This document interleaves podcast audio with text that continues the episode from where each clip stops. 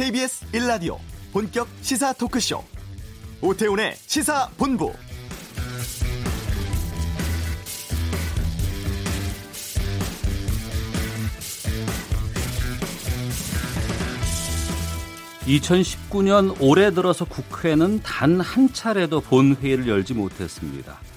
시급히 처리해야 하는 민생법안 산적한 데다가 국회 파행에 대한 민심 또한 좋지 못한 상황에서 오늘 오전에 교섭단체 3당 원내대표 간의 회동이 있었죠.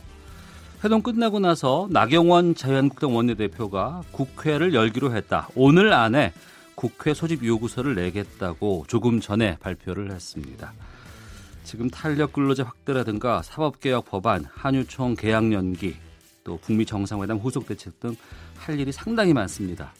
이 사상 최악의 미세먼지 만큼이나 답답한 국회 상황입니다만 극적인 정상화로 이어질지 이번 주가 고비가 될 것 같습니다. 오태훈의 시사본부 3.1운동 100년 맞아서 각 나라의 독립의 역사 또 독립운동 등을 비교 분석한 외신 기자가 있습니다. 잠시 후에 만나보겠습니다. 외교전쟁, 하노이 회담 불발에 대한 미국 정치권 분위기 또 향후 트럼프 대통령의 대외 정책 등에 대해서 자세히 짚어보고요. 정치구말리, 오늘은 최다 득표로 자유한국당 최고위원 된 조경태 의원과 현 정치 상황에 대한 다양한 의견 듣겠습니다. KBS 라디오 오태훈의 시사본부 지금 시작합니다.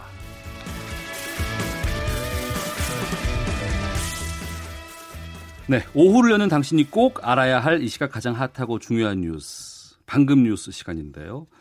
그동안 김기화 기자가 했었는데 KBS 뉴스타임 앵커도 지내셨고 지난주까지 9시 뉴스를 총괄 제작한 부장 업무를 수행했던 베테랑 기자가 방금 뉴스를 진행해 주시기로 했습니다. 박찬영 기자 나오셨습니다. 안녕하십니까, 박찬영입니다. 예, 저희 시사본부 청취자분들께 인사 말씀해 주시죠. 아, 네. 9시 뉴스 지난 1년간 총괄 진행하면서 봤던 그 시선으로 네. 미력이나마 이 프로그램을 돕는데 힘을 쏟도록 하겠습니다. 최선을 다하겠습니다. 네, 행복합니다. 자, 오늘 첫 소식 어떤 거 준비하셨나요? 네, 오늘 오전 포털에서 인기 있었던 기사들 키워드를 먼저 한번 살펴보고 왔는데요. 저희 보도본부에는 이런 키워드 검색 시스템이 있습니다. 그래서 예. 오늘 아침에 어떤 키워드를 네티즌들이 많이 보나 한번 이렇게 살펴봤는데 김정은, 트럼프, 볼턴, 한유총, 미세먼지, 스마트폰, 빅딜 뭐 이런 키워드들이 네. 네티즌들이 지금 많이 소비하는 기사로 지금 꼽히고 있는데요. 이 가운데 미세먼지 소식부터 한번 전해보도록 하겠습니다. 오태훈 아나운서는 오늘 출근길 네. 미세먼지 때문에 좀 어떠셨나요? 아, 뿌옇더라고요. 아침에 일어나면 항상 커튼 열고 확인을 하는데 네. 앞에 산이 있거든요. 네. 산이 안 보여요. 네, 저 같은 경우는 아침마다 사실은 밖에 나가서 운동을 하는데 네. 요즘 한동안 운동을 못하고 있습니다. 미세먼지 때문에 마스크를 쓰고 운동하면 너무 호흡이 가빠서 예. 운동을 못하고 또 지난 주말에도 이제 등산하시는 분들 등산 못하고 이제 밖에 활동을 지금 굉장히 못하고 있는데요. 오늘도 지금 상황이 안 좋습니다. 오늘 서쪽 지역 중심으로 해서 초미세먼지 특보가 내려졌는데요. 서울 비롯해서 수도권은 초미세먼지 농도가 130 마이크로그램을 넘어서면서 평소보다 3배에서 7배까지 높은 수치를 보이고 있고요. 특히 네. 서쪽 지역은 종일 미세먼지 농도가 나쁨에서 매우 나쁨 단계를 보이겠습니다. 네, 이번 연휴 때도 그랬고 계속해서 좀 매일매일 미세먼지가 높은 상황이에요. 네. 한국환경공단 조사 자료를 보면요. 지난달 20일 서울의 초미세먼지 농도가 치솟기 시작했고요. 이후에 12일째 이 초미세먼지 고농도 현상이 지속되고 있습니다.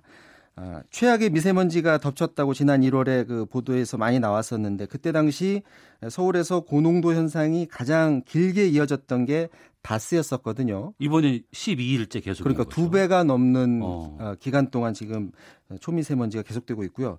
여기에 더해서 더 안 좋은 소식은 내일은 공기질이 더 안 좋아질 수 있다라는 예보가 나왔습니다. 국외에서 미세먼지가 추가로 유입되면서 그렇다는 건데요. 가뜩이나 3월은 1년 중에 미세먼지 농도가 가장 높다고 합니다. 네. 또 당분간 비 소식이 없다고 하고요. 강원 영동이나 제주 지역은 비가 내리겠지만 대부분 지역은 비가 내리지 않는다고 합니다. 기상청 중기 예보를 보면 이달 중순까지도 꽃샘추위가 찾아온다는 예보가 없거든요. 네. 보통 추위가 오면은 미세먼지가 잦아든다고 하는데 또 추위도 없다고 하고 그래서 이래저래 미세먼지가 당분간 계속 될 수밖에 없어서 마스크는 계속 써야 될 것 같습니다. 예, 대비를 좀 하셔야 될 것 같습니다. 네. 그리고 오늘 아침에 유치원 개학 연기 강행 때문에 학부모들 걱정 상당히 많았었는데 네. 상황은 어땠습니까? 네, 저희 KBS 본사 그 서울 지역과 경기권 그리고 전국 기자들이 지금 현재 유치원 개학 연기 상황을 취재하러 지금 현장에 지금 나가 있는데요. 예. 경북, 포항 그리고 경기 용인 등 개학 연기 유치원들이 많은 지역을 중심으로 해서는 학부모 아이들이 불편을 겪고 있다라는 소식이 지금 들어오고는 있습니다. 다만 한유총이 어제까지 그 주장한 걸 보면은 굉장한 혼란이 벌어질 것처럼 그렇게 예고를 했었는데 상황이 그렇지는 않습니다. 일부 유치원의 경우에 개학을 연기를 하되 돌봄 서비스는 제공하겠다고 한 뒤에 통학버스를 제공하지 않는 수준에서 지금 조치를 하고 있다고 하고요. 또 주변 국공립 유치원에 수용된 어린이들도 오늘 하루 낯선 환경에 적응하면서 유치원 활동을 하고 있는 곳이 있습니다. 아침부터 각 시도 교육청들은 관할 내 모든 사립 유치원에 2인 1조로 공무원을 보내서 개학 연기 여부를 지금 현장 상황을 확인하고 있는 상황입니다. 네, 지금 유치원 몇 곳이 개학을 하지 않고 있다는 수치가 좀 정확하게 나온 게 있나요? 어제 상황에서 보면은 한유총이 전국에서 1,500여 곳이 개학을 연기하겠다라고 얘기를 했었죠. 예. 그런데 오늘 아침 상황으로는 현재 365곳만 문을 열지 않고 있다고 교육부가 지금 밝히고 있는데요.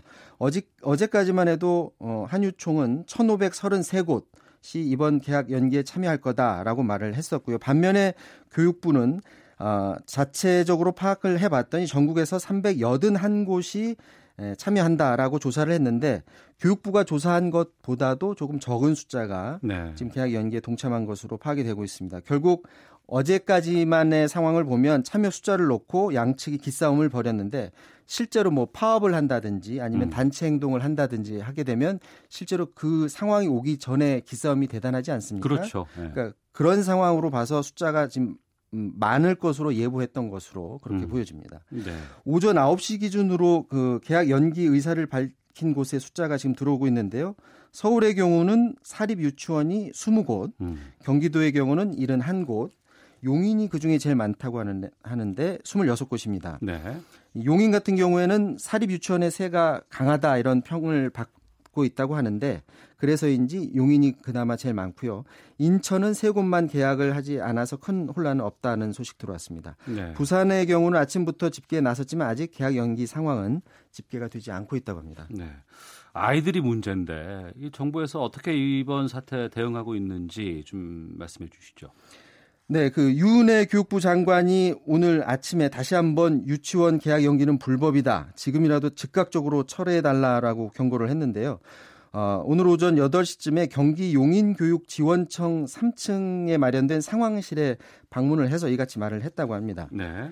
유은혜 부총리는 부모님들을 걱정하게 만들어서 송구하다고 먼저 밝힌 뒤에 사립 유치원들을 향해서는 이건 분명하게 불법적인 행동에 대해서 지금이라도 철회해달라라고 말했다고 하고요.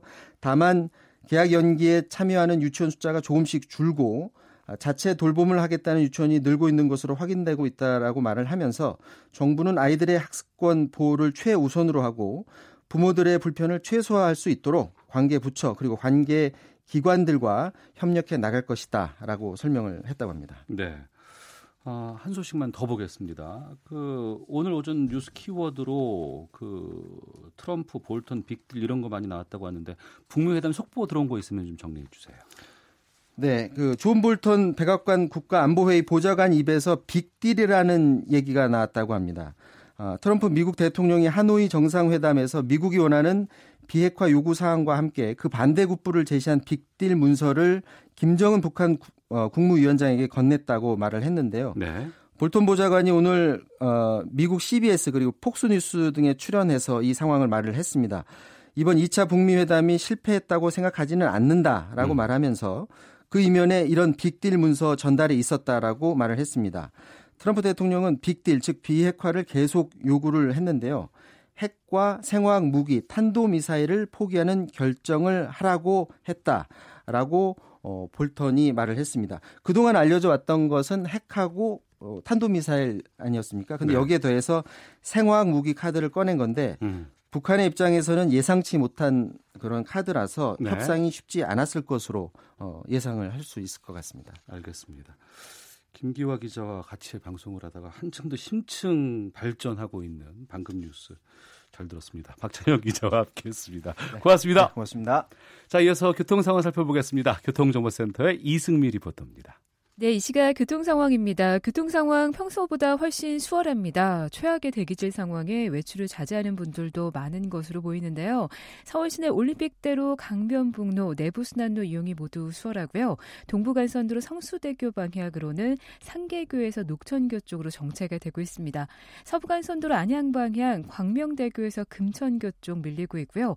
고속도로 역시 교통량은 적지만 돌발 상황 주의하셔야겠습니다. 천안 논산고속도로 논산 방향이고요. 차량터널 1차로에서 승용차 관련 사고를 처리하고 있습니다. 남풍세부터 차량터널 쪽으로 5km 구간에서 여파를 받고 있습니다. 경부고속도로 부산 방향으로는 목천 부근에서 작업 여파 받습니다. 6km 구간 정체되고 있고요. 중부 내륙고속도로 양평 방향으로 충주분기점 부근 1차로에서 작업을 하고 있고요. 3km 구간에서 정체되고 있습니다. KBS 교통정보센터였습니다.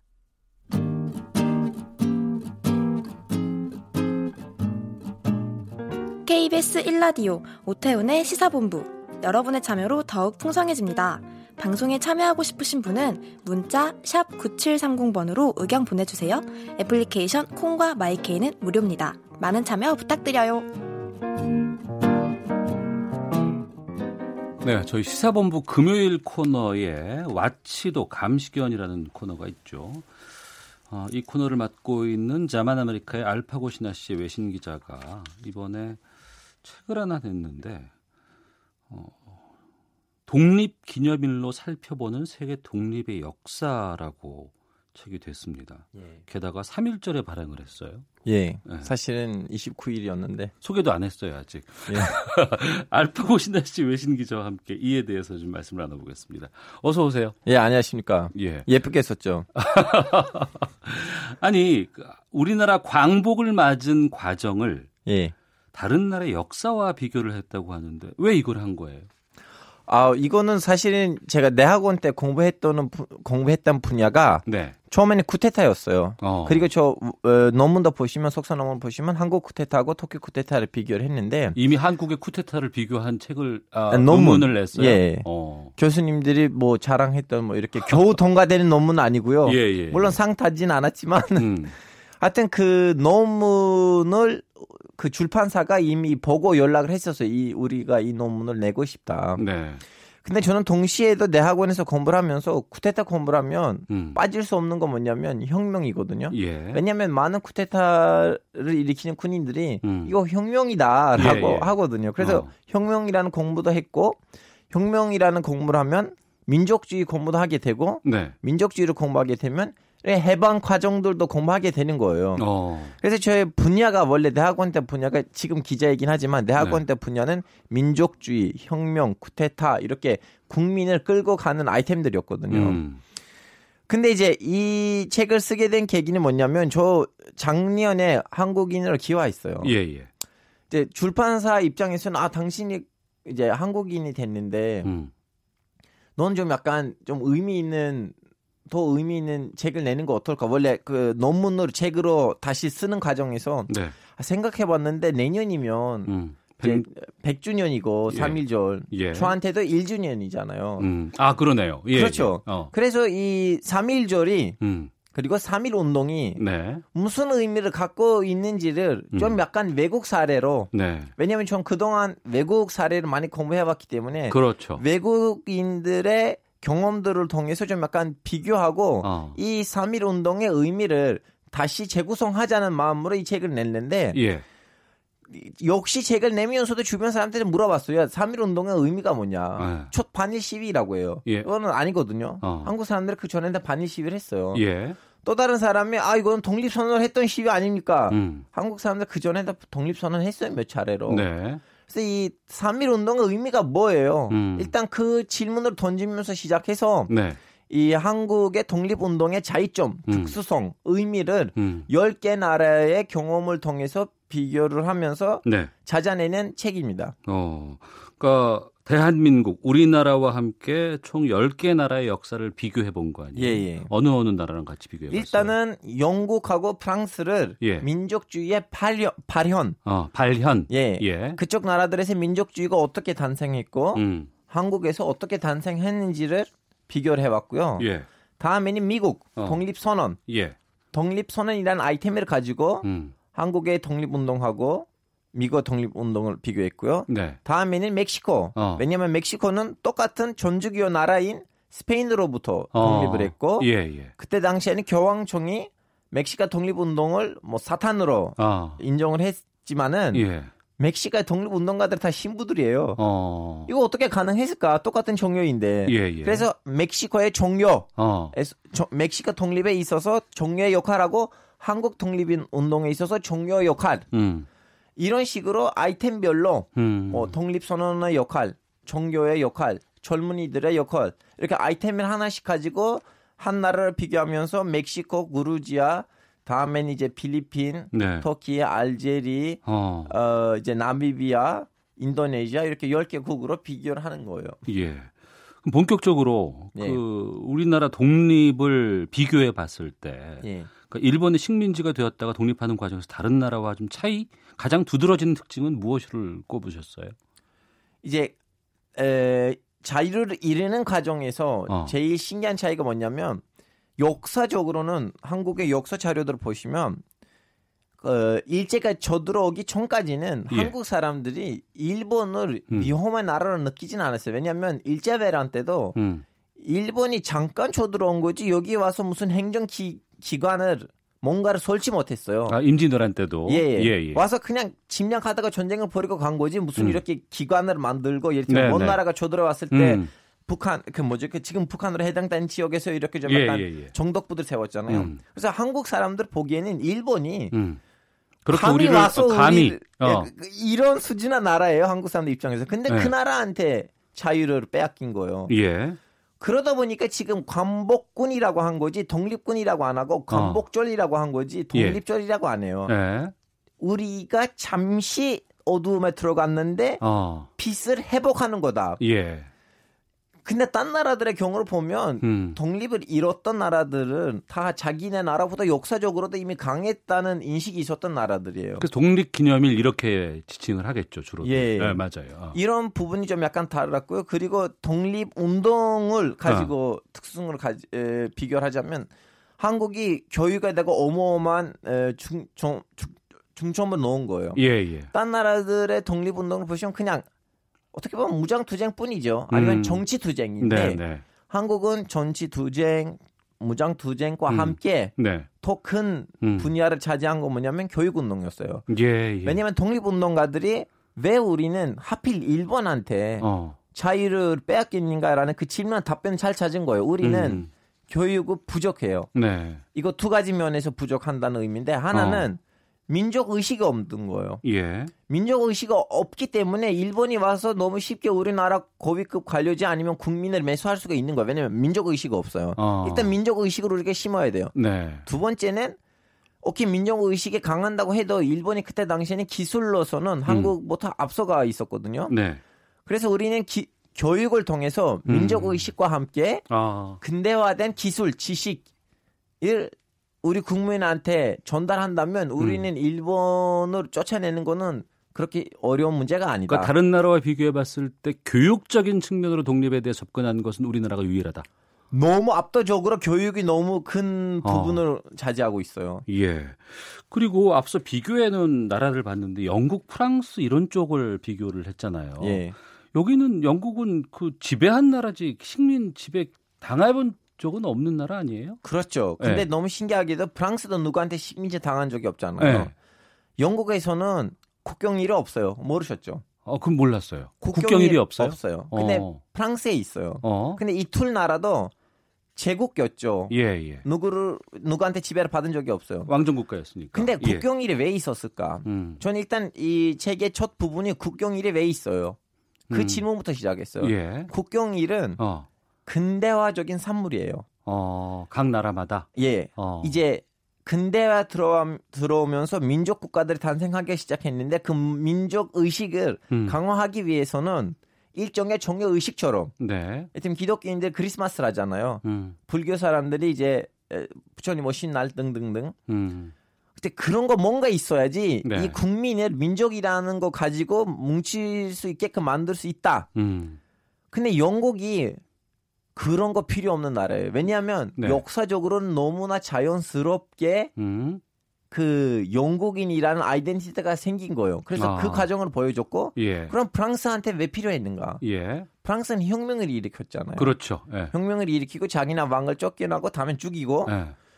근데 왕이 없는데 그럼 우리를 뭉친 거 뭐 있느냐? 예. 결속에 이제, 대해서. 그렇죠. 그때 이제 그 프랑스 혁명의 날을 프랑스 사람들한테 첫 국경일이에요. 예. 그래서 그 과정을 보여주면서 한국한테 그때 당시엔 조선이었죠. 일본 사람들이 쳐들어왔을 때 네. 민족의식이 없다는 거는 이렇게 부끄러워할 거 아니고 이미 그때 당시엔 전 세계의 상황이 그렇다는 거고 네. 근데 이제 그 민족의식을 독립운동가들을 얼마나 빠르게 회복을 하는지를 보여주는 과정에서는 영국하고 프랑스는 어쩔 수 없었어요. 무조건 비교했었어야 돼요. 그러니까 우리 역사에 대해서 우리 시각으로 보고 판단하고 이것을 나열한 적은 많이 있었지만 다른 나라에서 생활을 하거나 자랐던 눈의 시각으로 봤을 때 어떤 것을 발견할 수 있었을까라는 거 참 궁금했거든요. 네. 근데 방금 말씀해 주신 그런 측면으로는 좀 새로운 접근인 것 같아서 참 반갑기도 하고 지금 한국 사람이고 이제 한국에서 공부도 하고 한국에서 지금 직장 생활도 하고 있지만 네. 터키에서 오랜 세월 자랐잖아요. 1년 지나가면 거의 피카피카예요. 비슷비슷하다 이렇게 예. 얘기하면 될 것 같고. 그러면 우리나라와 역사와 터키 역사도 비교를 해봤을 것 같은데 예. 어떤 점이 비슷하고 다른지 간단히 좀 말씀해 주세요. 7장에서 터키하고 한국의 이제 해방전쟁이 비교를 했는데요. 터키는 해방 침략을 당해서 해방 전쟁을 한 나라예요. 물론 그 길게 식민지를 당한 적이 아니지만 1차 네. 대전 이후로부터 연합군의 지지를 받은 그리스 군이 예. 예전에 터키한테 지배를 받은 그리스가 터키의 소부 땅을 점령했어요. 예. 이제 그때까지만 해도 연합군의 눈치를 보는 터키가 이건 아니다고 해서 다시 한번 원래 모든 군대가 해체돼 있었어요. 해산돼 예. 있었어요. 1차 대전 때문에. 그때 이제 다시 이렇게 국민이 자발적으로 조직을 해서 군대를 만들고 그리스란 전쟁에서 터키의 소부당을 다시 회복을 했는데 그렇다고 할 수가 있는 이유가 뭐냐면 이미 오스만 제국으로부터 남았던 기관들이 있었다는 거예요. 예. 근데 똑같은 맥락에서 한국이 무장투쟁에다가 집중을 했느냐? 아니죠. 한국이 이제 교육에다가 집중을 했어요. 그래서 터키 해방전쟁하고 한국의 해방전쟁을 비교를 했을 때 네. 터키는 좀 더 군사적인 거 앞서가 있고 한국은 좀 더 교육적인 거 앞서가 있었어요. 예. 자, 3.1운동 100주년을 맞는 올해입니다. 예. 지금의 이런 그 독립의 역사 같은 것들 비교해보고 평가했을 때 한국 사회를 평가한다면 어떤 부분들이 잘 가고 있는지 아니면 어떤 점을 좀 고쳐야 한다고 보는지 알파고 기자의 시각으로 좀 간단히 말씀해 주세요. 이제 3.1운동이 일제가 저들어오고 한 9년 이후에 일어난 거잖아요. 예, 1919년이니까. 그렇죠. 예. 9년 기다리가 된 거예요. 그럼 그 9년이 뭐예요? 9년 동안 한국 사람들이 항의하지 않았는가? 항의했었어요. 예. 근데 3.1운동의 특징이 뭐냐면 그때까지 1919년까지 네. 일부 지식인들하고 애국가들한테만 애국심이 풍부한 사람한테만 과제였던 독립이 네. 그 3.1운동을 통해서 대중화가 된 거예요. 예. 이제는 시골에 있는 농부 아저씨한테도 독립이 하나의 과제가 돼버린 거예요. 그래서 어떻게 보면 현대적인 한국 민족주의가 3.1운동을 통해서 탄생했다고 저는 보고 있거든요. 예. 근데 일본이 너무 강력해서 한국으로 와서 침략을 한 거 아니고 동시에도 한국에서 민족의식이 없기 때문에 진일파들이 있었기 때문이거든요. 그래서 그럼 현재는 물론 뭐 진일파 정산이 얼마나 됐는지 아는지 이 논란에 들어가고 싶진 않지만 네. 현재에도 현대판 진일파들 아니면 외국 세력을 자기네 나라보다 더 높게 보고 외국 세력의 눈치를 보고 대한민국의 국익을 그렇게 중요하지 않은 사람들도 있어. 이거는 그때 당시에 진일파들의 손절을 말하는 거 아니고 알겠습니다. 현대판. 예. 이제 이 케이크로 그 사람들을 조금 더 뭐 눈치를 보고 조금 더 애국심이 좀 많아졌으면 좋겠습니다. 거기에 대한 구체적인 내용들 저희가 뭐 우리 와치독 시간에 가끔 틈틈이 그런 내용들 나올 때 좀 다뤄보도록 하겠습니다. 아, 예, 알겠습니다. 예. 자, 독립기념일로 살펴보는 세계 독립의 역사를 펴낸 외신 기자. 알파고 신다 씨 댓글 안 읽어주실 거예요? 너무 예쁜 댓글이 왔는데요. 변환근님 알파고 기자 오늘날 아침마당에 출연하셨더군요. 참 멋있게 생겼어요. 반가워요 하고 눈웃음에 하트 보내주신 분 있으셨습니다. 아니 선배님 은근히 저한테 중요한 건 안 하고 알파고 신다 씨 기자와 함께했습니다. 고맙습니다. 네 안녕히 계세요. 헤드라인 뉴스입니다. 여야가 3월 국회를 열기로 합의했습니다. 홍남기 경제부총리 겸 기획재정부 장관은 카드 소득공제 축소를 검토하는 등 비과세와 감면제도 전반을 정비하겠다고 밝혔습니다. 오늘도 수도권을 포함한 일부 지역에 나흘 연속 미세먼지 비상저감 조치가 내려졌습니다. 비상저감 조치가 발령된 시도는 서울과 인천, 경기, 대전, 세종, 충남북, 광주, 전남 등 모두 9곳입니다. 사립 유치원단체인 한국유치원총연합회가 오늘부터 개학 연기 투쟁에 돌입합니다. 한유총은 어제 기자회견을 열고 유치원 개학을 무기한 연기하겠다는 기존 입장을 바꾸지 않겠다고 확인했습니다. 유은혜 사회부총리 겸 교육부 장관이 한국유치원총연합회에 유치원 개학 연기는 불법이라며 지금이라도 철회해달라고 경고했습니다. 지금까지 라디오 정보센터 조진주였습니다.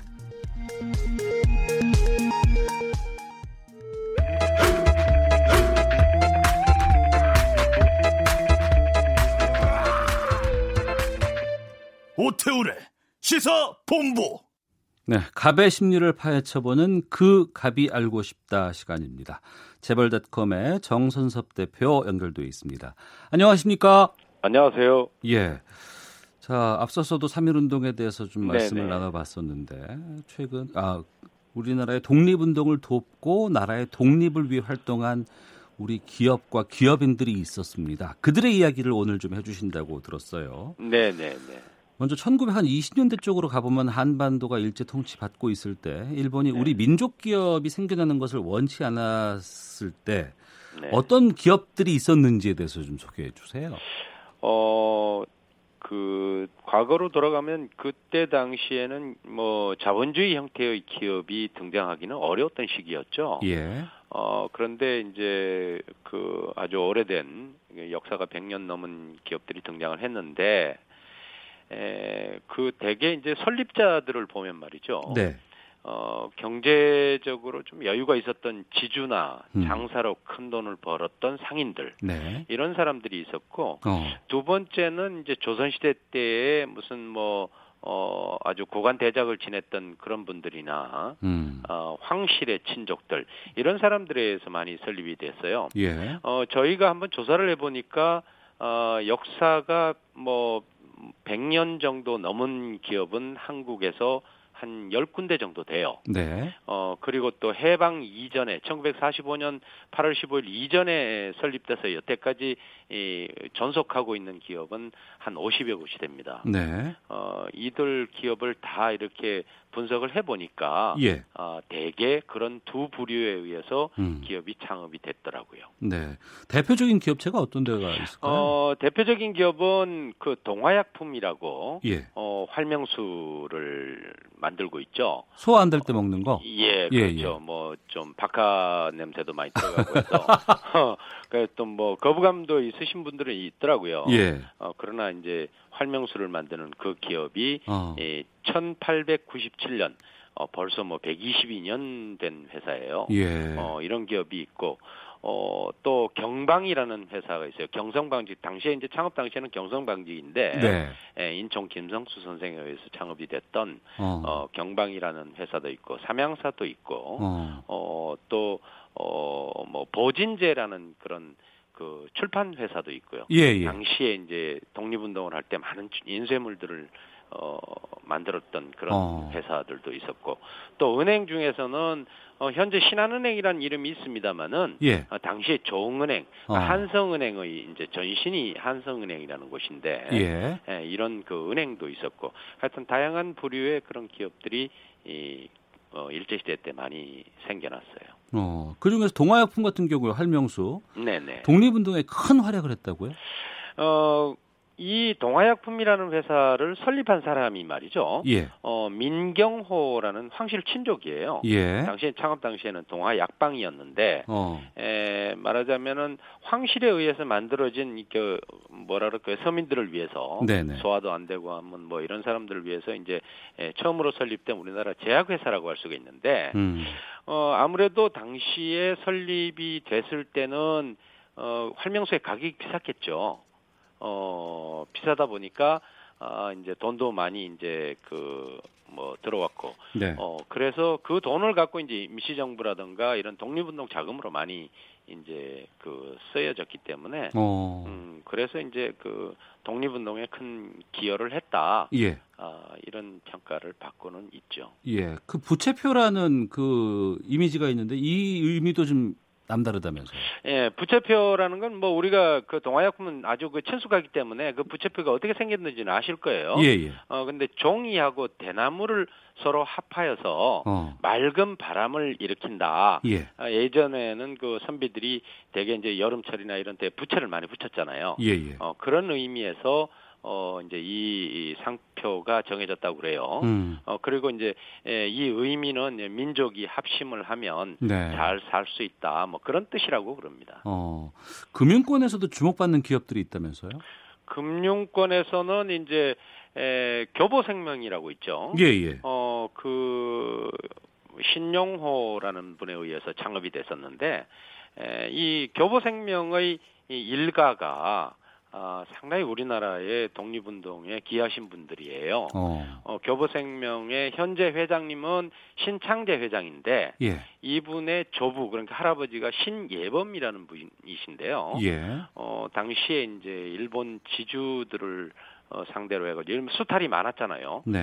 그 대항도 하고 이랬던 분이고, 또 이제 큰아버지인 신용국이라는 분은 3.1 운동 당시에 아주 그 항일운동을 주도했던 분으로 알려져 있습니다. 그리고 이제 신창재 회장의 선친이죠. 부친인데 신용호 교보생명 창업자이신데요.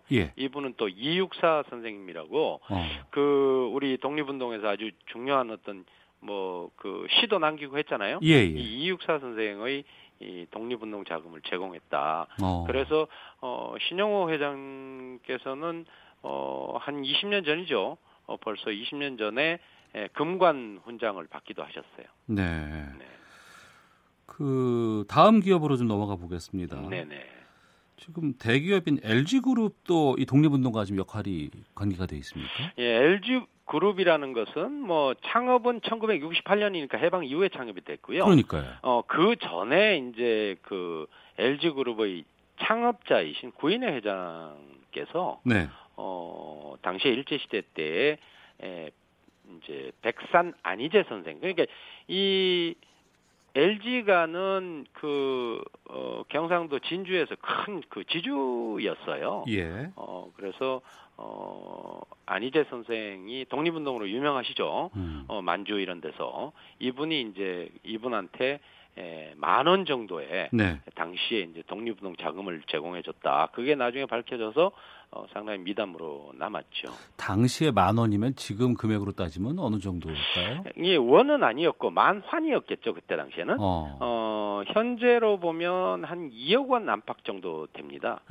그러나 당시에 그런 돈을 준다는 것이 잘못 이제 발각이 되거나 했을 때는 고초를 당했잖아요. 그럼에도 불구하고 선뜻 내놓았다. 그렇게 알려져 있죠. 애국지사 후손들을 지금도 지원하고 있는 그룹이 있다는데 여긴 어디입니까? LG 그룹하고 GS 그룹이라고. GS도 역시 그 LG 그룹에 그 함께 그 공동 창업했던 분이죠. 허만정이라는 그 창업주이신데 LG 그룹하고 이 GS 그룹이 지금도 윤봉길 의사라든가 서재필 선생이라든가 이런 분들의 기념관을 설립하고 또 독립 그 운동을 했던 후손들을 찾아서 네. 집도 지어주고 뭐 이런 정도로 상당히 그 애국 사회 활동을 하고 있죠. 예. 재벌닷컴 정선섭 대표와 함께 극합이 알고 싶다. 오늘 독립운동에 지원을 하고 또 함께했던 기업들에 대한 얘기를 좀 나누고 있는데 일부 기업은 애국 기업에도 이름을 올리고 친일 기업에도 이름을 올리는 그런 기업들도 있었다면서요? 이게 우리나라의 역사의 아이러니하고 좀 그 관련이 있다고 생각이 되는데요. 네. 사실 그 얼마 전에 그 한국의 그 어떤 그 사전도 펴내고 했잖아요. 예. 친일 기업의 그 또 친일 인명 사전도 있었죠. 친일 인명 사전 이런 것도 내고 했는데 거기에 올라 있는 분들 중에 상당수가 그동안에 우리가 독립운동을 했던 분들을 알고 있어요. 네. 그것은 무슨 이유 때문이었냐면 아마 제가 보기에는 이 당시에 나라를 되찾고자 하는 마음이 없었던 사람은 없었겠죠. 그러나 이제 일본의 그 어떤 융화 정책 뭐 이런 것들로 인해서 또 기업을 한다든가 사회 활동을 함에 있어서 굉장히 제약 조건을 받다 보니까 네. 겉으로는 뭐 친일을 하는 것처럼 보였던 그런 분들도 있는 것 같아요. 어느 기업이에요? 실제로 이제 그 경방 같은 네. 경성방직 이 회사의 그 창업주이신 인천 김성수 선생 같은 분은 제가 보기에는 뭐 고려대학교라든가 이런 분 그 교육기관도 많이 설립을 하고 민족을 위해서 많이 애를 썼지만 네. 나중에는 또 이제 그 다른 평가를 받게 되는 알겠습니다. 그런 일도 있었죠. 또 하나 그룹 같이 병행한다 그러면 어느 그룹이 있었을까요? 아무래도 이제 그 여러 기업들이 있어요. 그런 기업들이 많은데 제가 이게 입으로 참 말하기가 어렵습니다. 알겠습니다. 네. 무슨 말씀인지 알겠네요. 자, 재벌닷컴의 정선섭 대표와 함께 말씀 나눴습니다. 말씀 고맙습니다. 네, 고맙습니다. 예. 자, 시사본부 1부는 여기서 마치겠습니다. 잠시 후 2부 외교전쟁, 북미 정상회담 이후 미국 어떤 행보들을 보일지 예측해보는 시간 좀 준비해봤고요. 정치구말리 자유한국당 조경태 최고위원과 만나겠습니다. 뉴스 들으시고 잠시 후 2부 이어집니다.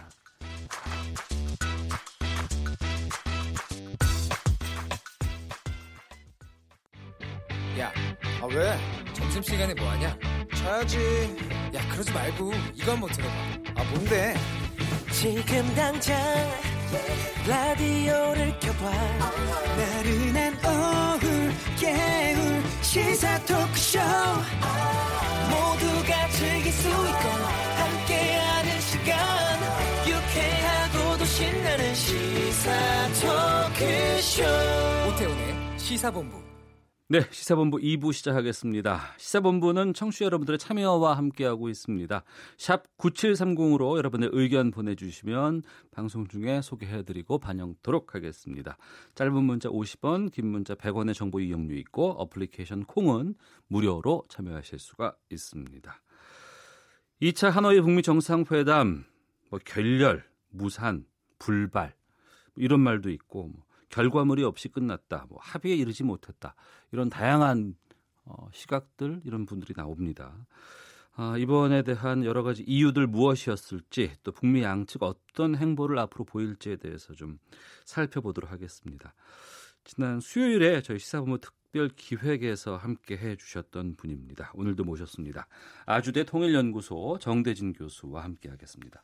어서 오세요. 안녕하십니까? 예. 수요일 날은 분위기가 참 좋았어요. 좋았습니다. 저희가. 예. 아, 내일 뭐 그렇죠. 오후쯤 되면 네. 역사적인 합의문이 나올 네. 것이다라고 했는데 아무도 예상치 못한 결과가 나왔어요. 예, 예. 어떻게 보셨습니까, 결과를? 아, 좀 뭐 결과론적인 얘기지만 네. 지금 정리를 해보자면 트럼프 대 김정은, 김정은 대 트럼프 1대1로 이제 한 골씩 이제 주고받은 상황. 네. 그렇게 표현을 할 수 있을 것 같습니다. 뭐 이거 남의 일처럼 이렇게 관전평 한가롭게 할 수 있는 처지가 아닌데요, 우리가. 네. 그렇긴 하지만 굳이 뭐 정리를 하자면 그런 것 같고요. 작년 6월 12일 날 싱가포르 때는 트럼프 대통령이 큰 준비 없이 갔다가 어쨌든 북미 관계 정상화라고 하는 걸 제1조로 내주고 김정은 위원장의 화려한 외교 무대 데뷔를 도와주는 모양새가 됐죠. 네. 그리고 돌아와서는 굉장한 워싱턴에서 후폭풍에 시달렸고요. 해준 게 뭐냐, 뭐 한 게 뭐냐 그러고. 그러고 이제 1대0 상황이 돼 있다가 이번에는 어쨌든 김정은 위원장이 떠날 때부터 네. 노동신문의 출발 소식도 알리고 인민들에게 한껏 기대감을 좀 높여놓고 뭔가 합의에 대한 정말 기대가 있었던 것 같습니다. 예. 진정한 기대를 가지고 왔다가 어쨌든 합의가 없는 것으로 끝나서 김정은 위원장이 한 골을 또 허용하는 그런 한 골씩 주고받은 상황이 되지 않았나 싶습니다. 예, 예측 못한 결과로 나왔기 때문에 여러 가지 그 결렬에 대한 합의에 이르지 못한 이유에 대해서 참 분분하거든요. 네. 근거를 우리가 본다 그러면 북쪽에서의 그 기자회견이 있었고 또 트럼프 대통령과 폼페이오가 함께 참석을 했던 기자회견이 있었어요. 이 두 북미 간의 장외 공방에 대해서 양쪽이 내놓은 좀 주장들을 좀 정리를 해주세요. 네, 핵심 주제가 제재 완화죠.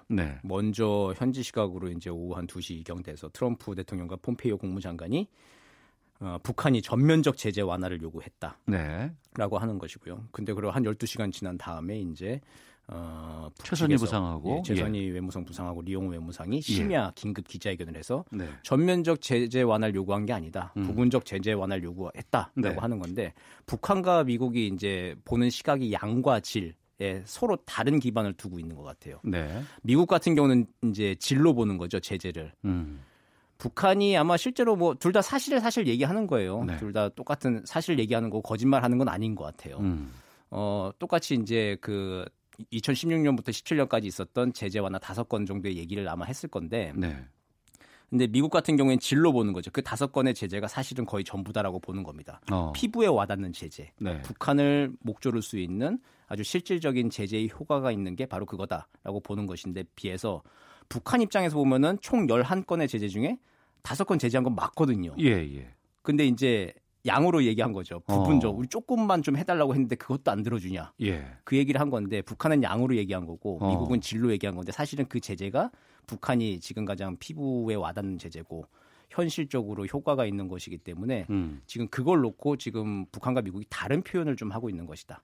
그리고 제재 완화를 놓고 영변 플러스 알파 그 값이 안 맞은 것이겠죠. 그래서 이번엔 양 정상이 어쨌든 합의하지 않기로 합의를 한 것.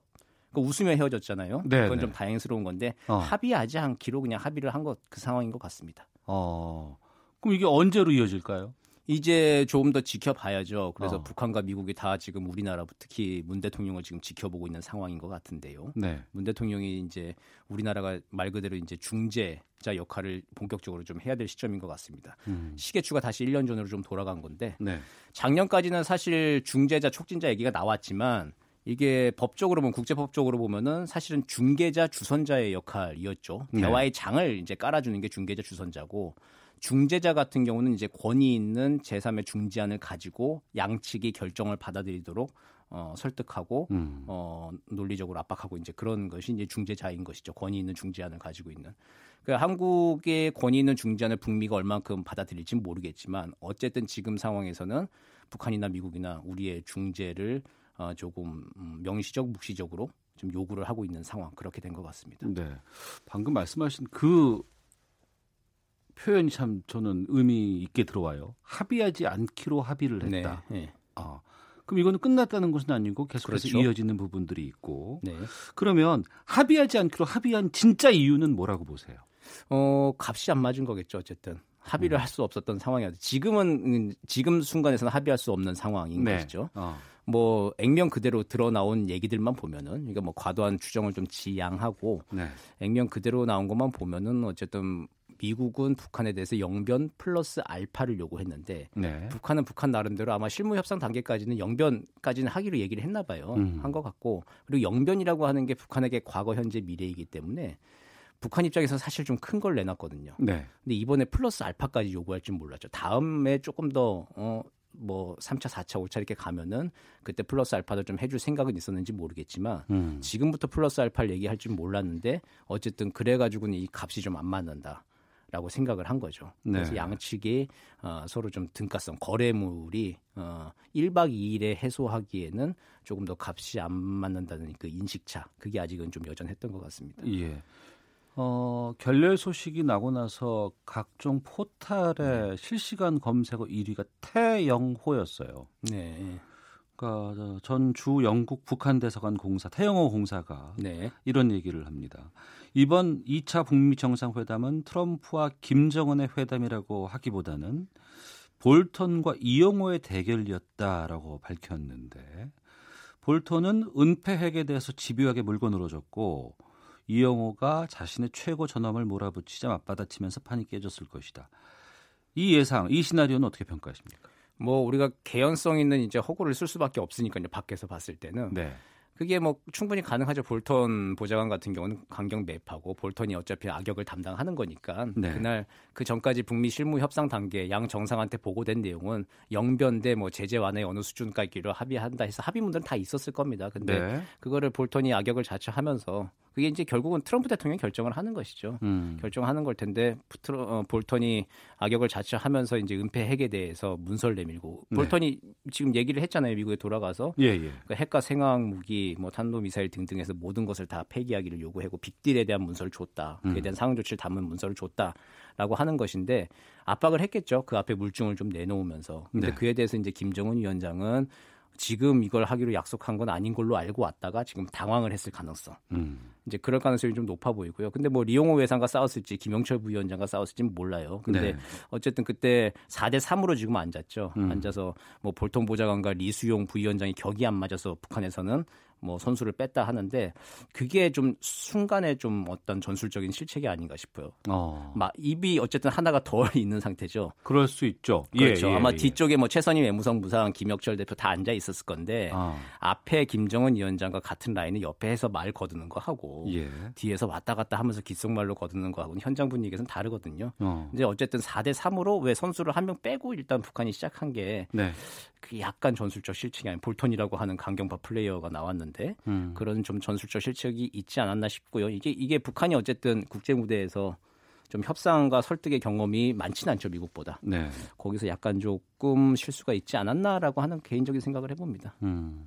아주대 통일연구소 정대진 교수와 함께 이번 하노이 북미 정상회담 이후의 상황들 또 여러 가지 후폭풍에 대해서 말씀 나눠보고 있습니다. 외교 전쟁 함께하고 계시는데요.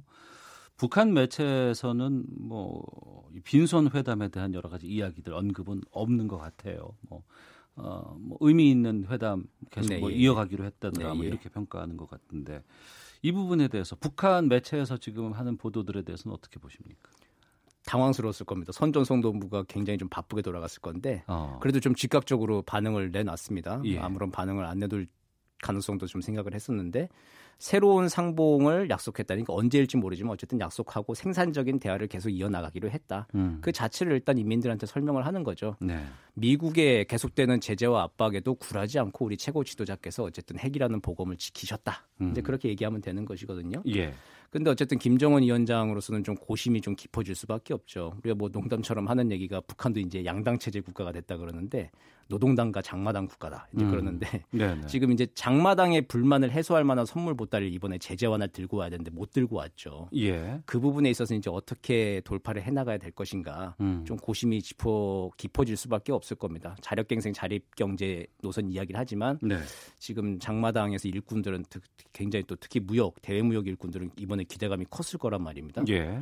세계의 정보를 소식통을 좀 알고 있는 대외무역 일꾼들은 그래서 거기서부터 이제 퍼져 나오는 이야기들을 좀 어떻게 관리할지 네. 그러네요. 좀 지켜봐야 할 것 같습니다. 예. 예.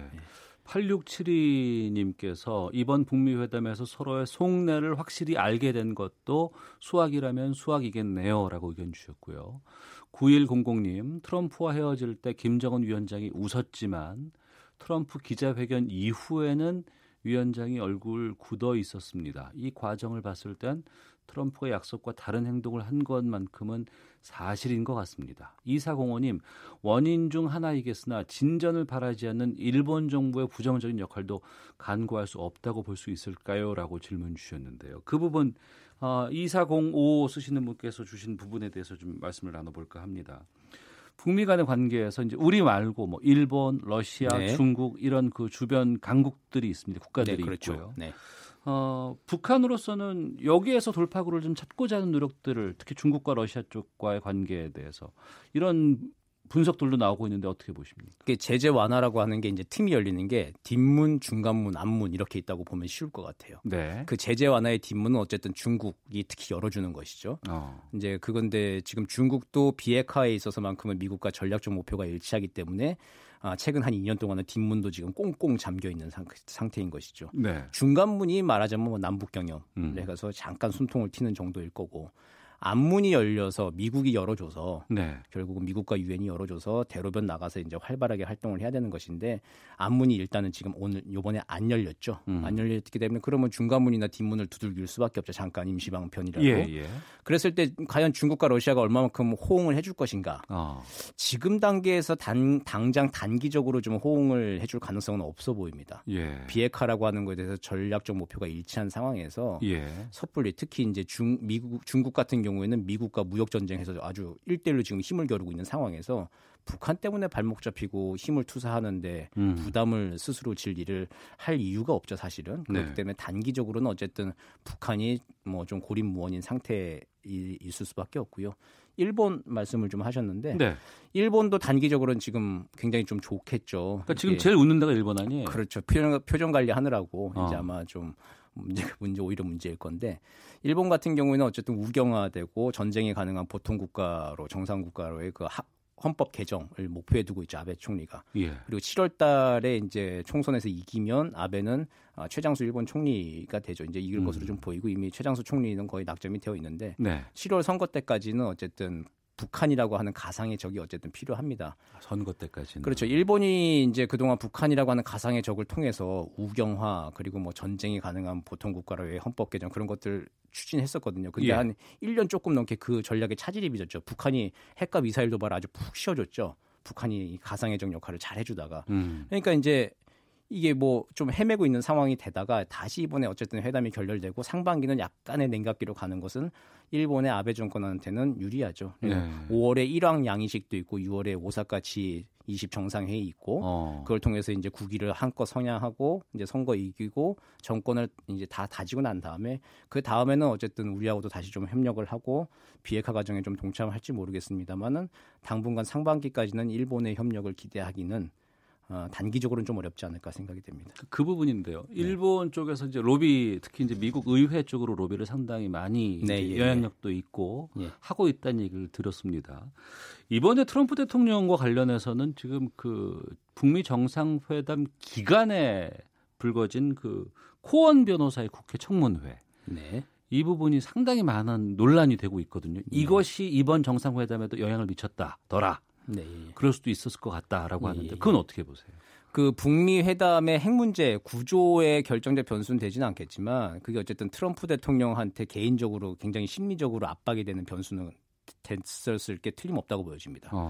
그러니까 27일 날 저녁 만찬 끝나고 예. 돌아와서 이제 트럼프 대통령이 호텔방에서 봤겠죠. 생중계하는 거를. 그거 보고 아무리 멘탈갑인 트럼프 대통령이 하더라도 기분이 좋겠습니까? 네. 그러니까 트럼프 대통령이 27일 날 저녁 만찬 전에 이제 그 표정과 얼굴들하고 28일 날 오전에 이제 회담 들어가기 전에 김정은 위원장 만났을 때하고는 표정이 확실히 다르거든요. 다시 돌려보면은. 그러니까 그 전날 저녁에는 어쨌든 김정은 위원장 쳐다보면서 얘기도 하고 하는데 다음 날은 초점이 없어요. 예. 김정은 위원장 쳐다보지도 않고 다른 거 보면서 그냥 뭐 시간이 많이 필요하다, 서두르지 않는다 이제 그 얘기하고 이제 그러고 들어갔거든요. 그러니까 예. 심리적으로 굉장히 좀 압박을 좀 느끼고 마음은 좀 이미 워싱턴에 가 있는 그런 상황에서 이걸 순간적으로 판단했겠죠. 나쁜 합의를 해서 가져가서 욕 먹느니 그냥 차라리 이번엔 좀 깨고 가는 게 오히려 관심 전환엔 좋지 않을까. 그리고 네. 실제 미국의 여야에서도 나쁜 합의보다는 무합의가 낫다라고 해서 뭐 일단은 평가를 좀 해주고 있는 분위기니까요. 예, 그래서 아마 그런 정무적 판단들도 마지막 순간에는 영향을 미친 변수가 되지 않았을까 싶습니다. 결정적 변수는 아니었겠지만요. 네. 그러니까 성과를 얻고자 간 회담이었잖아요. 네, 예. 근데 성과 없이 돌아온 것이 오히려 트럼프 대통령으로서는 뭐 반대 쪽에 그렇죠. 있는 네. 민주당 이쪽에서는 지금 분위기가 그래도 트럼프 나름대로 괜찮았네 라고 이렇게 평가가 나오고 있다면서요? 예, 그렇죠. 민주당 입장에서는 사실은 약간 지금 좀 속상한 게 있었을 겁니다. 사실 대화는 자신들의 이제 아이템이거든요. 근데 이걸 트럼프가 대화라고 하는 아이템을 뺏어가서 아주 잘 활용을 하고 정상회담도 하고 만약에 이번에 정말 빅딜이라고 하는 합의를 이뤄왔다라고 하면 민주당은 이제 대북 문제에 있어서 뭔가 얘기하기가 조금은 좀 속된 말로 뻘쭘해지는 그런 상황이 되는 것이죠. 네. 그랬을 때 미국 국익의 전체적인 차원에서 봤을 때 북한한테 뭐 하여튼 뭐 사탕을 좀 내주느니 그냥 이번에는 합의를 안 하고 오는 것이 이번엔 잘했다라고 이제 그렇게 얘기를 좀 하는 것이겠죠. 네. 그러면은 트럼프 대통령은 이게 전화위복의 상황으로 이어질 수 있을까요? 어떻게 보십니까? 그런데 이제 미국 내 분위기가 좀 중요할 것 같아요. 그 예. 코원 변호사 청문회 같은 걸 보면은 이 상황을 과연 트럼프 대통령이 돌파할 수 있을까? 그 전에 그냥 단순히 의혹 제기하는 상황하고는 지금 좀 근본적으로 좀 달라 보이거든요. 예. 하원의 청문회를 하고 각종 증거들이 지금 쏟아져 나오는 상황에 탄핵 이야기도 이제 왔다 갔다 하는데. 이게 뭐 비교가 뭐 될지 모르겠습니다. 우리 같은 경우에는 한 2년 전에 대통령 거짓말하고 국정운영 이상하게 한다고 탄핵을 했던 거 아닙니까? 예. 그러니까 트럼프가 과연 이 상황을 헤쳐나갈 수 있을런지 지금 심심찮게 미국 내 전문가분들에서는 뭐 포스트 트럼프도 준비해야 되는 건 아니냐라고 하는 얘기도 조금씩 이제 나오기 시작하거든요. 네. 그러니까 그런 상황에서 지금 한 일주일 정도는 좀 지켜봐야 되고 다음 주쯤에 아마 그 뮬러 특검의 러시아 스캔들 조사 보고서 나오고 그 이후에 미국 정국의 방향이 앞으로 한반도 문제도 누가 될지 모르잖아요. 플레이어가. 그렇게 되면 이제 어떻게 될지 모르니까 좀 중요한 한 1, 2주가 될 것 같습니다. 예. 당분간 북미 양국 간의 접촉은 어떻게 보세요? 언제쯤 재개될 수 있을 것 같다고 판단하세요? 폼페이오 장관은 뭐 수주에서 수개월 내에 하겠다라고 했습니다. 너무 텀이 길어요. 네. 근데 뭐 이 외교가에서는 뭐 짧은 거예요. 그래도 수주일 뭐 수개월 정도 하면은 이게 사실 장차관 회담이었으면 이렇게 결렬돼도 되죠. 그렇죠. 정비하고 네. 한 보름 뒤쯤에 다시 날 잡아 만나면 되는데 정상들이 만나서 서로 지금 내상들이 큰 건데. 그 실패한 정상회담은 없대졌잖아요. 그렇죠. 근데 예. 이제 서로 이제 합의하지 않기로 합의해서 그냥 끝내버렸으니까 그래서 좀 내상이 좀 크고 역사의 기록이 남을 건데 실무 협상은 그래도 한 수주에서 수개월 내에 좀 가능할 것이다. 근데 이제 북미 협상의 실무회담은 어쨌든 우리가 어떻게든 접착시켜주는 것. 중재 역할을 어떻게 하느냐에 따라서 그 시기는 조금 늦어지거나 빨라지는 건 결정이 될 것 같습니다. 알겠습니다. 자, 외교전쟁 아주대 통일연구소 정대진 교수와 함께했습니다. 오늘 말씀 고맙습니다. 네, 고맙습니다. 헤드라인 뉴스입니다. 문재인 대통령이 오늘 중국과 일본, 러시아 등 한반도 주변 주요국 대사 교체 인사를 발표할 예정입니다. 문 대통령은 이와 함께 이르면 7일 최대 7개 부처 장관을 바꾸는 중폭 개각도 단행할 예정입니다. 자유한국당은 신임 사무총장에 사선의 한선교 의원을, 중앙연수원장에 행정자치부 장관 출신의 초선인 정종섭 의원을 임명했습니다. 합동참모본부와 한미연합군 사령부는 키 리졸브 연습을 대체한 새 연합 지휘소 연습인 동맹 연습을 오늘부터 시작했습니다. 올해부터 예비군 동원훈련 보상비가 인상되고 훈련 시간을 제외한 휴식 시간에는 휴대전화를 사용할 수 있게 됐습니다. 우리나라가 6년 연속으로 광우병 청정국 지위를 유지했습니다. 클럽 버닝썬의 마약 투약 유통 의혹과 관련해 경찰이 클럽 관계자와 마약 투약자 등 10여 명을 입건해 수사하고 있다고 밝혔습니다. 지금까지 라디오 정보센터 조진주였습니다. 이어서 기상청의 송소진 씨입니다. 미세먼지와 날씨 정보입니다. 서쪽 지역은 공기가 무척 탁한 상태입니다. 초미세먼지 경보와 주의보가 곳곳에 발효 중인 가운데 농도가 평소의 3배에서 7배가량이나 높아 매우 나쁨 단계까지 치솟은 곳이 많은데요. 대기 정체와 국외 미세먼지가 계속 유입되고 있어 서울, 경기와 강원, 영서, 충청도와 전라도, 제주도는 종일 공기가 많이 탁하겠습니다. 반면 강원, 영동과 경상도 지역은 깨끗한 동풍이 불어오고 있어서 지금 초미세먼지 농도가 보통에서 좋음 단계를 보이고 있습니다. 하지만 동쪽 지역도 내일은 농도가 나쁨 수준까지 오를 것으로 예상됩니다. 오늘 전국이 대체로 맑겠지만 먼지 안개 때문에 하늘이 뿌연 곳이 많겠습니다. 그래도 포근함은 계속되겠는데요. 한낮 기온이 서울, 부산 16도, 대전 17도, 광주 15도까지 올라 오늘도 평년 기온을 3도에서 7도가량 웃돌 전망입니다. 현재 서울의 기온은 15.1도입니다. 날씨 정보였습니다. 이어서 이 시각 교통 상황을 KBS 교통정보센터 이승미 씨가 전해드립니다. 네, 이 시각 교통 상황입니다. 최악의 대기질 상황에 교통량은 평소보다 적은 반면 시야가 좋지 않으니까요. 전조등 켜고 운행해 주시면 좋겠습니다. 서울 외곽순환고속도로 판교에서 일산 쪽 노오지 분기점 부근인데요. 여기서 대형 트레일러 한 대가 중앙분리대를 들이받고 현재 1차로에 옆으로 넘어져 있습니다. 때문에 계양에서 노오지 분기점 쪽으로 정체가 점점 심해지고 있는 상태고요. 경부고속도로 부산 방향으로는 작업으로 밀립니다. 옥산분기점 부근 3차로에서 도로 보수 작업을 하고 있어서 4km 구간 정체가 되고 있고요. 중부 내륙고속도로 양평 방향으로 충주분기점 부근 1차로에서도 작업을 하는데요. 여기는 3km 구간에서 여파를 받고 있습니다. 서울시내 북부간선도로 종암분기점 쪽으로 목동에서 원릉분기점까지 정체되고 있고요. 동부간선도로 성수 쪽으로는 수락지하차도에서 녹천교 쪽으로 밀리고 있습니다. KBS 교통정보센터였습니다.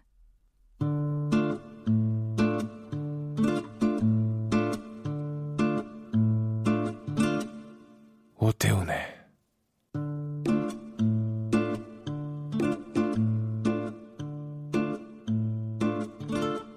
시사본부.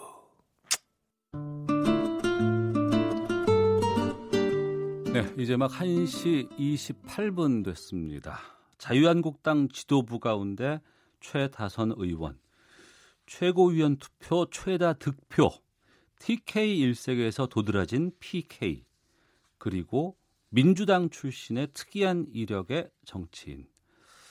자유한국당 이번 전당대회에서 최고위원으로 선출된 조경태 의원, 오늘 정치구말리 초대석에서 만나보도록 하겠습니다.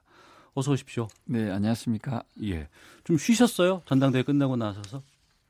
아직까지는 별로 많이 못 쉰 것 같고요. 예. 어쨌든 되게 바쁘게 또 활동하면서 네. 그래도 저를 또 이렇게 많은 분들이 또 성원해 주신 덕분에 뭐 약간 그 피로도가 좀 덜한 것 같습니다. 네. 예. 그러네요. 되셨으니까 피로도가 덜하시지. 보니까 전당대회에서 최고위원 분야의 2위 정미경 의원과 거의 뭐 25% 차이로 상당한 격차인 25% 득표로 최고위원 되셨어요. 네. 예. 먼저 저희 시사본부 청취자분들께 인사 말씀 좀 부탁드리겠습니다. 네, 먼저 저를 그 많은 득표 차이로 뽑아주신 당원분들과 또 국민 여러분께 감사하다는 말씀을 드리겠습니다. 특히 저희 지역 사하을 지역 주민들께도 성원과 지지에 감사하다는 말씀드리고요. 자유한국당이 대한정당, 수권정당이 될 수 있도록 하나하나 자유한국당에 잘못된 부분이 있다면은 당을 먼저 추스려 나가고 혁신해 나가는 데 앞장서도록 그렇게 하겠습니다. 네. 자유한국당 전당대회가 지난해 말부터 상당히 정치권에서는 중요한 이벤트이자 행사였던 것 같습니다. 그런데 그 와중에 여러 가지 일들이 있었고 흥행이나 내용 면에서 부침도 상당히 좀 많았거든요. 이번 자유한국당 전당대회를 평가하신다면 어떻게 말씀하실까요? 조금 더 많은 분들께서 참여해서 그 흥행이 될 수 있도록 더 많은 흥행이 될 수 있도록 했었으면 하는 건 아쉬움이 있고요. 네. 또한 전당대회 과정에서 그 5.18 문제라든지 여러 가지 정치 현안들이 겹치면서 다소 흥행에 좀 주춤거리는 그런 면이 없지 않아 있었던 것 같습니다. 네. 그럼에도 불구하고 큰 잡음 없이 전당대회가 잘 치러진 것 같아서 그나마 다행스럽다 이렇게 보고 있습니다. 당대표에 출마하신 여러 5분인가요? 저 전당대회 연기하자고 했다가 안 돼서 네. 보이콧했잖아요. 연기 안 한 건 잘 됐다고 보시는 거죠? 네, 결론적으로 연기 안 하고 그냥 그 일정대로 간 게 또 국민들께도 예측 가능한 그런 정치 어떤 환경을 만들어줬다는 측면에서 긍정적인 면이 있는 것 같습니다. 예.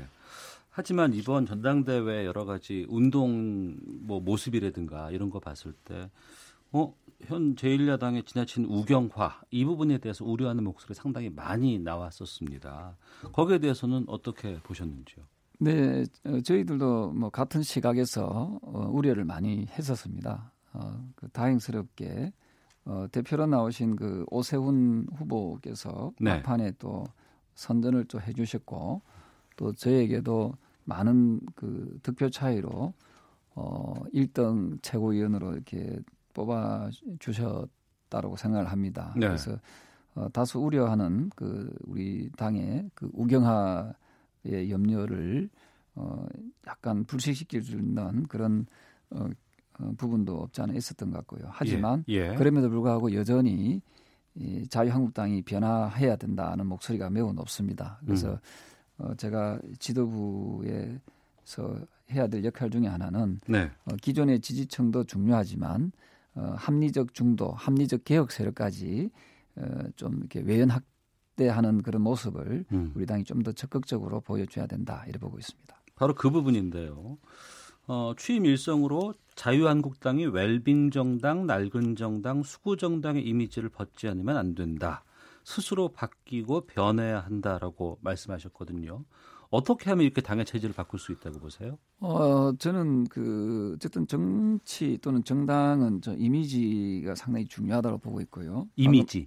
방금 말씀드렸던 그 웰빙 정당의 이미지, 낡은 정당의 이미지, 이 수구 정당의 이 이미지를 스스로 바꿔내지 않으면 안 된다는 생각을 합니다. 예. 특히 20대, 30대 젊은 층의 그 지지율이 우리 당이 아직까지 매우 낮은 편이거든요. 그 이유는 방금 말씀드렸던 낡은 이미지, 예. 웰빙 정당 이미지가 저는 좀 많이 있기 때문에 그렇다고 보고 있고요.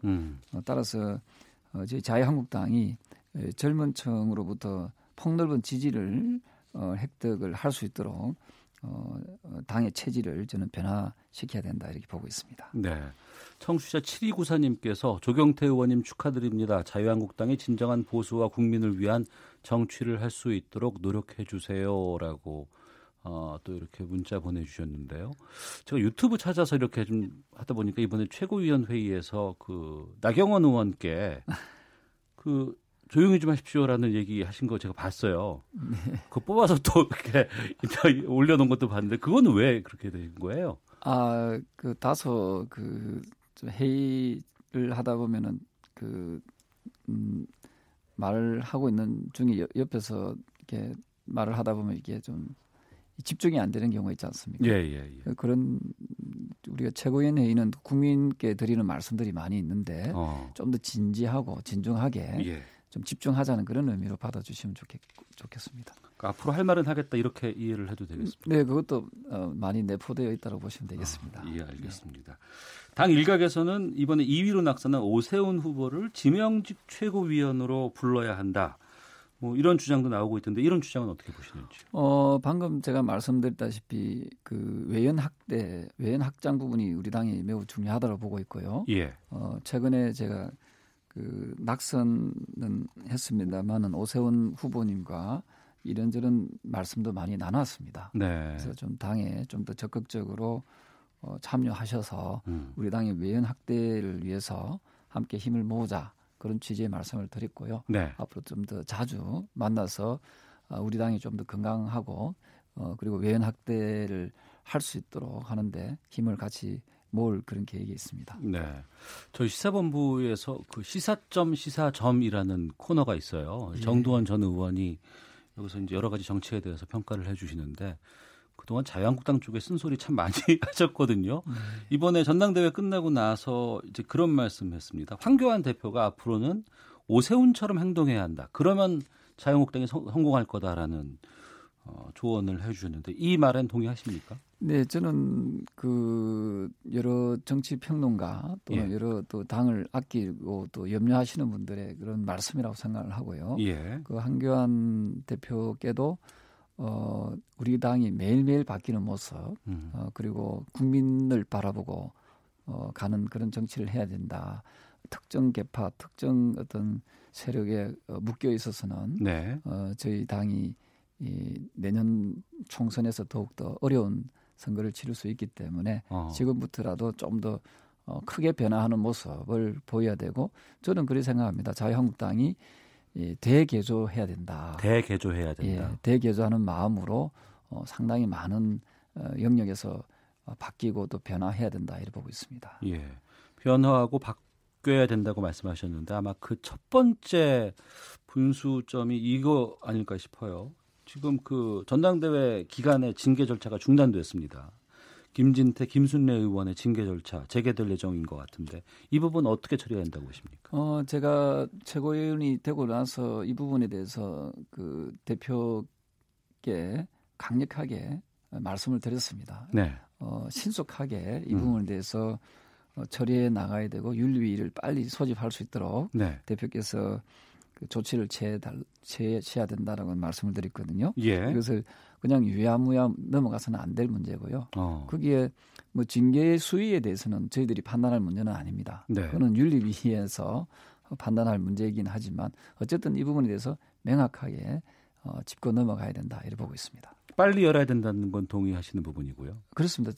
오히려 제가 촉구를 했습니다. 빨리 열어서 예. 이 문제를 신속하게 처리하는 것이 옳지 않은가라고 이야기를 했습니다. 그럼 윤리위 재개는 어디에서 결정합니까?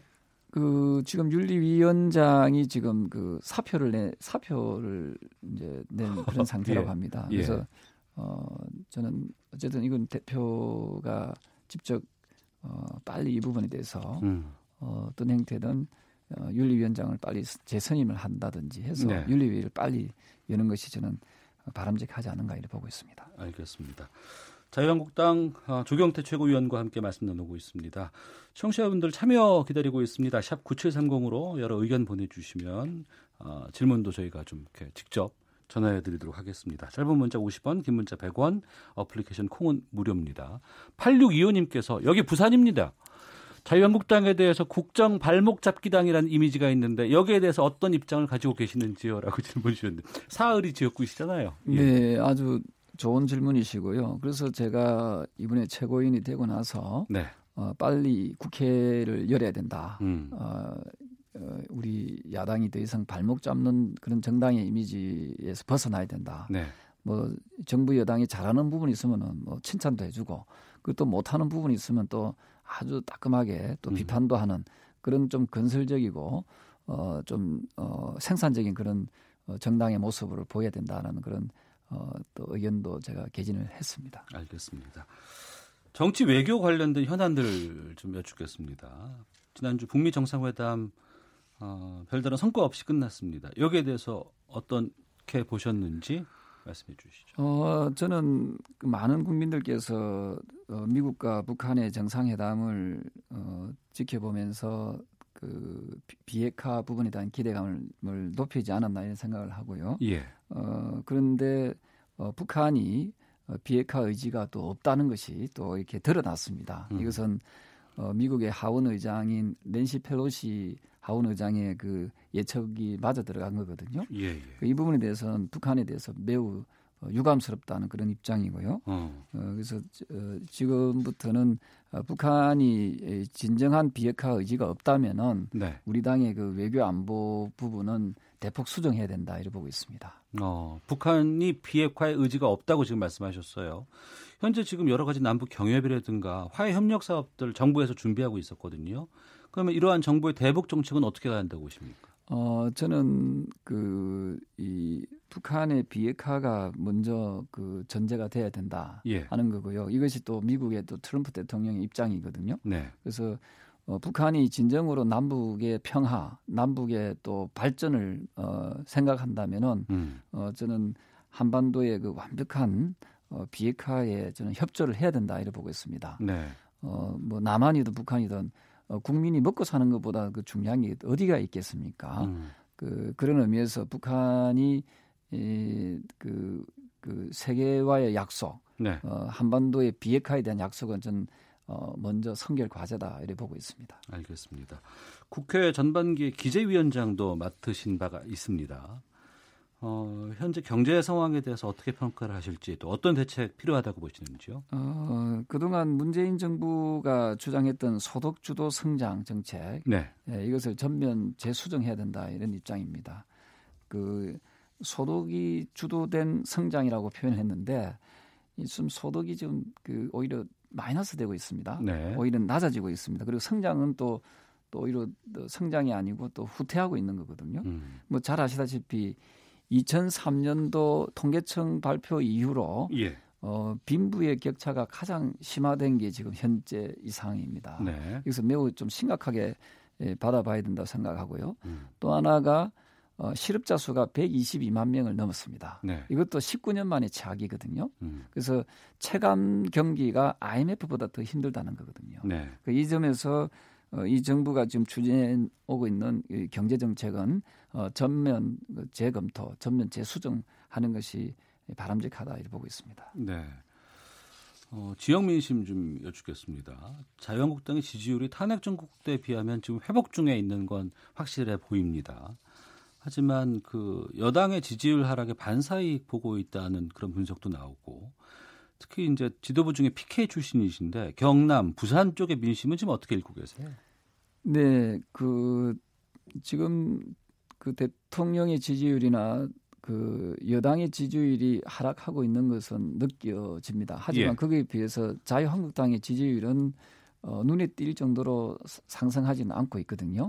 그 이유는 반사이익에만 안주한다는 그런 비판이 있습니다. 네. 그래서 자유한국당이 진정으로 내년 총선에서 승리하기 위해서는 대한정당으로서 자리 잡아야 된다는 거죠.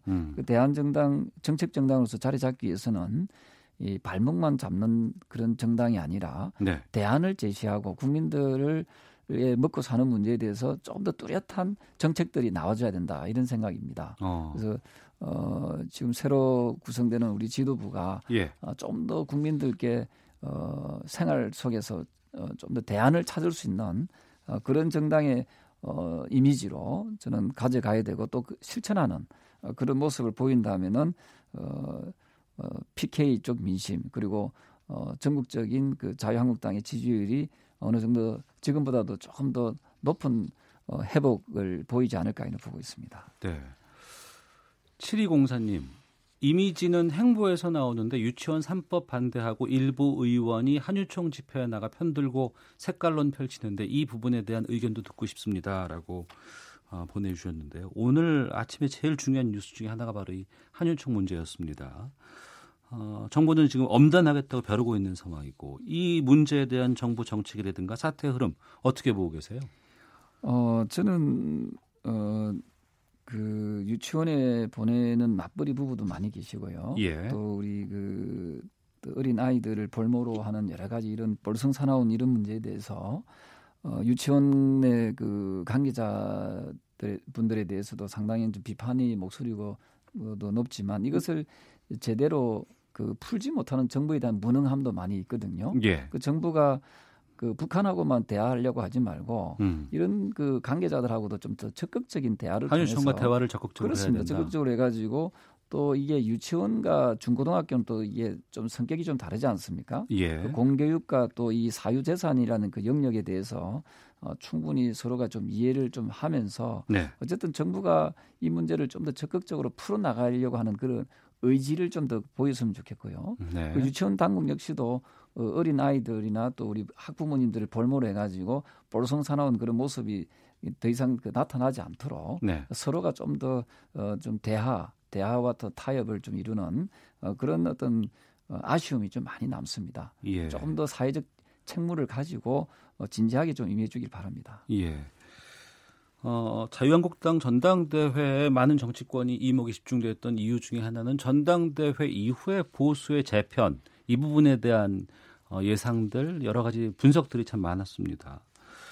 대한애국당의 조원진 대표가 이런 말을 했어요. 자유한국당이 김무성, 홍준표, 권성동, 김성태를 당에서 내보내고 유승민 전 대표를 입당시키지 않으면 보수 대통합과 총선 압승이 가능하다. 조건부 보수 통합론을 던진 셈으로 보이는데 어떻게 보십니까? 저는 정치에서 가장 우리가 경계해야 될 부분은 조건다는 거거든요. 아, 그래요? 예, 이번에도 국회에 등원할 때 조건 없이 들어가야 되죠. 네. 마찬가지로 어떤 통합을 함에 있어 가지고 어떤 그 이런 조건을 단다는 것은 통합을 하지 말자는 거하고 똑같은 겁니다. 네. 저는 그래 봅니다. 그래서 지금은 야당이 많이 분열되어 있고 야당이 좀 약세에 있기 때문에 네. 저는 조건 없는 통합이 저는 필요하다 이렇게 보고 있거든요.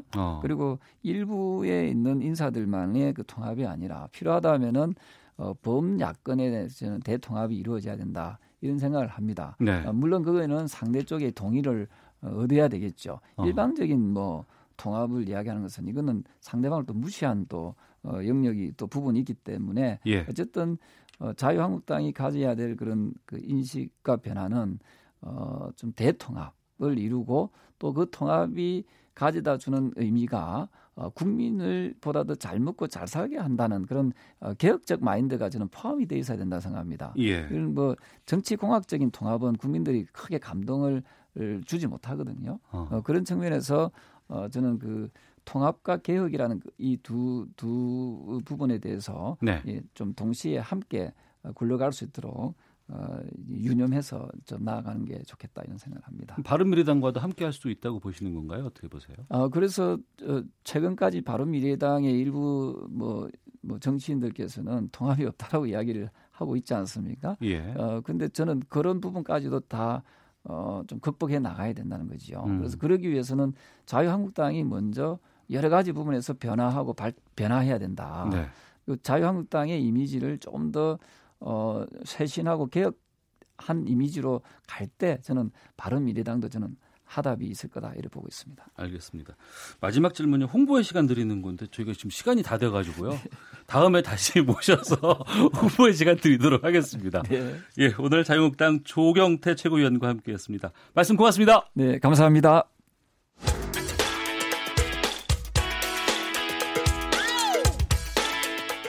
오태훈의 시사본부는 여러분의 소중한 의견을 기다립니다. 짧은 문자 50원, 긴 문자 100원의 정보 이용료가 되는 샵 9730, 우물정 9730번으로 문자 보내주십시오. KBS 라디오 앱 콩은 무료입니다. KBS 1라디오 오태훈의 시사본부.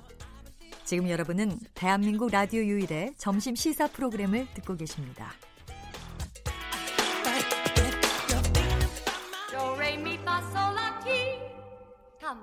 I'll make it easier for you. Listen.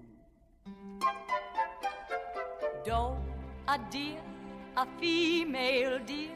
사운드 오브 뮤직의 도레미송인데 청취자 여러분과 처음 한번 합을 맞춰보려는 코너로 지금 소개를 해드립니다. 이름해서 도레미파솔라 시사 시간으로 이름을 좀 줘봤는데 시사와 노래가 만나서 어떤 이야기들을 전달할 수 있을지 지금 고민하고 있습니다. 여기에 대해서 좀 오늘 첫 시간으로 한번 준비를 해봤습니다. 미세먼지가 지금 심각하죠. 이 미세먼지로 가득 찬 우리의 하루를 어떤 음악으로 풀 수 있을지 참 막중한 중책을 맡으셨어요. 한겨레 서정민 기자와 함께 말씀 나눠보겠습니다. 어서 오세요. 네, 안녕하세요. 예. 주말에 어디 나가셨어요? 지난 주말이 또 설 연휴였잖아요. 예, 예. 날씨도 굉장히 따뜻했고 봄 날씨였는데 네. 그래서 우리 딸이 그렇게 나가서 자전거 타고 놀자고 많이 졸랐는데 안 되죠. 네, 못 나왔어요. 안 되죠. 미세먼지가 그러니까요. 예. 미세먼지 때문에 그래서 결국 딸이랑 종일 집에서 텔레비전 보고 건 아니시고요? 게임하고 저는 솔직히 그것도 괜찮았습니다. 예, 예. 우리가 이제 여러 가지 시사 문제에 대해서 노래로 한번 좀 풀어보자라고 네네. 해서 이 코너를 좀 시범적으로 한번 해보려고 지금 하고 있습니다. 최근 미세먼지가 심각한 환경 문제로 인식되고 있고 하지만 예전에는 미세먼지라는 말은 없었고 봄 되면은 황사, 꽃가루 여기에 대해서 우리가 좀 많이 좀 얘기를 나눴던 그런 시기가 있었죠. 그렇죠. 예전에 황사가 항상 사회 문제로 대두됐잖아요. 근데 황사라는 건 생각해 보면 자연 현상이에요. 그러네요. 뭐냐면 중국이나 몽골 쪽에 사막에 흙먼지가 쭉 떠서 바람을 타고 우리나라로 넘어오는 거잖아요. 그래서 보통 봄에 그렇게 집중되고요. 그래서 이런 자연 현상은 어제 오늘 일도 아니고 예전에 이제 삼국유사 기록을 보면은 신라 시대 때도 흙비가 내렸다는 기록이 있어요. 그래서 그거는 계속 예전부터 쭉 반복돼 왔던 자연 현상인데요. 다만 중국도 이제 산업화가 이루어지고 하다 보니까 흙먼지가 날아오면서 중국의 이제 공해 물질들 을 실어서 같이 날아오는 거죠. 그래서 우리나라에 좀 더 안 좋은 영향을 미치고 하니까 사회 문제로 좀 더 대두됐던 건데요. 요새도 뭐 황사는 계속되고 있죠. 이제 지금 봄이니까 황사가 이제 황사 현상이 벌어질 시점인데. 그러니까 앞서 말씀하신 것처럼 황사라고 하면 불편한 자연 현상이었는데. 그렇죠. 그런데 지금 미세먼지 같은 경우에는 공해, 오염 이런 쪽으로 지금 우리가 시선이 집중될 수밖에 없잖아요. 네, 맞습니다. 미세먼지는 사실 자연현상이라기보다는 인위적으로 만들어낸 어떤 재해라고 볼 수 있어요. 왜냐하면 이제 뭐 석탄이라든지 석유라든지 이런 화석 연료를 태워서 나오는 물질들이 대기로 올라가서 뭔가 대기와 결합하면서 공해 물질, 인간에게 해를 주는 물질이 되는 거거든요. 그런 것들이 결국은 다시 지상으로 내려와서 우리 호흡기나 아니면 피부를 통해서 침투해서 몸에 굉장히 안 좋은 영향을 미친다는 거예요. 그래서 이런 미세먼지에 대한 경각심이 훨씬 더 높아지고 있죠, 요새 들어서. 유독 봄에 이렇게 미세먼지가 많아지는 뭐 특별한 이유가 또 있을까? 이게 무슨 뭐 바람 때문이다 뭐 이런 얘기도 있고요. 사실 뭐 겨울에 예. 날씨가 굉장히 추울 때는 미세먼지가 좀 사라진다고 하잖아요. 대기 중에 있는 미세먼지들을 바람이 날려버리는 겁니다. 그런데 이제 봄이 되면 그런 강한 바람들이 사라지고 날씨가 따뜻하면 항상 미세먼지가 굉장히 안 좋아져요. 예. 더 많아지고 해서. 그래서 봄에 그런 현상들도 있고요. 더군다나 황사 현상도 겹치고요. 그렇죠. 그리고 또 황사 현상에서 알 수 있듯이 봄에는 중국 쪽에서 서풍이 불어옵니다. 네. 그러다 보니까 중국에 있는 미세먼지까지 이제 우리나라에서 만들어내는 미세먼지만으로도 벅찬데 그러니까 미세먼지가 우리만이 아니고 중국 쪽에서가 주요 원이다라고 하지만 우리 내부적인 미세먼지도 가지고 있고 그럼요. 거기다가 보면은 중국 쪽에서도 미세먼지가 더욱 더 확산이 되다 네네네. 보니까 네. 이게 상승작용을 일으킨다. 맞습니다. 뭐 많은 분들이 이게 다 중국 때문이다라고 생각하시는데 사실 예. 우리나라 내부 요인이 훨씬 더 크다고 해요. 그래서 자동차 뭐 운행이라든지 네. 아니면 석탄, 석유 이런 화석 연료를 점차 줄여나가야 된다. 그게 바로 근본적인 대책이다라고 네. 말씀들을 많이 합니다. 네. 그러면 이 근본적인 대책이 어떻게 하면 돼요? 그러니까 우리가 결국은 화석 연료 사용을 줄여야 되는 거예요. 예. 에너지 사용을 확실히 줄이고 지금 요새 계속 많이 대두되는 게 태양열이라든지 네. 뭐 수소에너지라든지 이런 것들을 많이 쓰고 자동차도 전기 자동차로 바꿔가자고 얘기를 하잖아요. 결국 뭔가를 태워서 얻는 에너지는 그만큼 공해 물질을 만들고 이게 다 미세먼지로 연결돼서 우리 건강을 해칠 수 있다는 거죠. 네. 하지만 그 시간이 많이 걸리지 않을까요? 그렇죠. 이건 굉장히 근본적인 대책이고 예. 뭐 단기적으로 될 수 있는 건 아니고 결국은 우리가 당장 할 수 있는 거는 예. 마스크 열심히 쓰는 거. 아, 지금은? 그렇죠. 그리고 야외 활동, 미세먼지가 굉장히 안 좋은 상황에서는 예. 상태가 나쁠 때는 야외 활동을 자제하고요. 네. 왜냐하면 숨을 많이 쉬면 많이 쉴수록 우리가 많이 들여마시게 되는 거니까요. 그걸 최대한 막는 수밖에 없습니다. 예, 우리가 3월부터는 이제 봄 얘기를 주로 하지 않습니까? 네네. 그리고 봄 하면은 좀 옷차림이 변하고 색이 변하고 꽃이 피고, 그렇죠. 봄바람이 살랑살랑 네네. 불고 그러면 이제 여심의 마음이 네네. 좀 변한다는 네네. 게 과거의 얘기였어요. 봄을 탄다, 뭐 이런 예, 얘기도 예. 많이 나오고 그랬는데요. 근데 이제는 뭐 미세먼지를 주제로 한 노래도 나오고 있다면서요? 맞아요. 예전에는 뭐 벚꽃 네. 이런 봄의 어떤 화사한 분위기를 담은 노래도 많은데 최근에 제가 한번 검색을 해봤습니다. 네. 미세먼지라는 제목의 노래가 한 7, 8곡 떠요. 음원 사이트에 검색을 해보니까. 아예 제목이 미세먼지가 네, 제목이 미세먼지입니다. 네. 그리고 뭐 공기질이라는 예. 어떤 그 미세먼지 현상을 통해서 다른 그걸 은유하는 이런 예. 노래도 있고요. 예. 그래서 와 이제는 이런 변화된 세태를 역시 대중음악이 바로 반영해서 예. 이렇게 새롭게 노래로 나오고 있구나라는 생각을 했습니다. 예. 그러면 이 미세먼지 관련해서 어떤 노래를 우리가 좀 들어볼까요? 오늘? 사실 뭐 미세먼지 관련해서는 최근에 나온 노래들이고요. 예. 예전 노래들 중에서는 그때 뭐 미세먼지라는 개념이 잘 없었으니까 딱히 없었는데 네. 아마 이제 먼지에 관한 노래들은 좀 많아요. 예. 네, 그중에서 먼지가 돼요. 그래요. 먼지가 돼요. 딱 떠오르시잖아요. 예. 네, 먼지가 돼요도 있고 팝송 중에서는 뭐 캔자스의 Dust in the Wind. 굉장히 유명한. 그러네요. 네. 예. 그건 한참 옛날 얘기인데. 네, 그렇죠. 네. 그런 노래도 있고. 근데 뭐 제가 오늘 준비한 곡은 네. 얼마 전에 보헤미안 랩소디라는 영화를 통해서 신드롬을 일으킨 밴드 퀸의 노래를 준비했습니다. 퀸도 먼지 노래였어요? 네. Another One by the Dust라는 노래예요. 네. 뭐 해석을 해 보면은 또 다른 누군가가 먼지를 물었네 이런 뜻이잖아요. 예. 그래서 먼지가 나와서 일단 했는데 네. 제가 왜 이 노래를 골랐냐면은 노래 가사를 보면은 땅바닥에 쓰러져서 예. 흙먼지를 입에 문다는 내용입니다. 그래요. 이게 뭐냐면은 이제 서부 시대 총잡이들이 대결하면서 쓰러지면 땅에 쓰러지잖아요. 네. 그래서 흙을 이제 문다는 그런 뜻이어서 이게 거리에서 막 총을 난사해 갖고 사람들을 죽이는 그런 내용이에요. 네. 근데 그만큼 사실은 미세먼지가 오히려 총보다도 더 위험할 수 있다라는 경각심을 좀 알려드리기 위해서 네. 이 노래를 준비해봤습니다. 알겠습니다. 이 노래 준비해 주신 것처럼 저희도 이 코너를 좀 오늘 처음으로 좀 준비를 해봤는데 네. 제목이 도레미파솔라 시사로 한번 꾸며봤습니다. 서정민 한겨레 기자와 함께 이곳 계속 할 수 있을지 저희가 좀 이렇게 청취자분들의 반응을 네. 좀 저희가 보도록 하겠습니다. 네. 제가 못해서 또 안 될 수도 있고요. 또 미세먼지와 딱 어울리는 노래로 서정민 기자가 꼽은 퀸의 Another One Bites the Dust 들으시면서 오늘 이야기 마치도록 하겠습니다. 안녕히 가세요. 네, 고맙습니다. 다음 주에 뵐 수 있으면 좋겠습니다. 네. 예. 오태훈의 시사본부도 여기서 인사를 드리겠습니다. 내일 오후 12시 10분에 다시 인사를 드리겠습니다.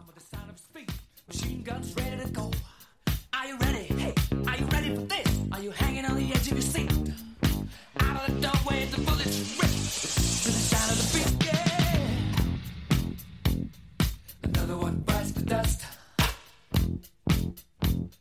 Another one bites the dust. And another one gone, and another one gone. Another one bites the dust. Hey, hey, I'm gonna get you too. Another one bites the dust.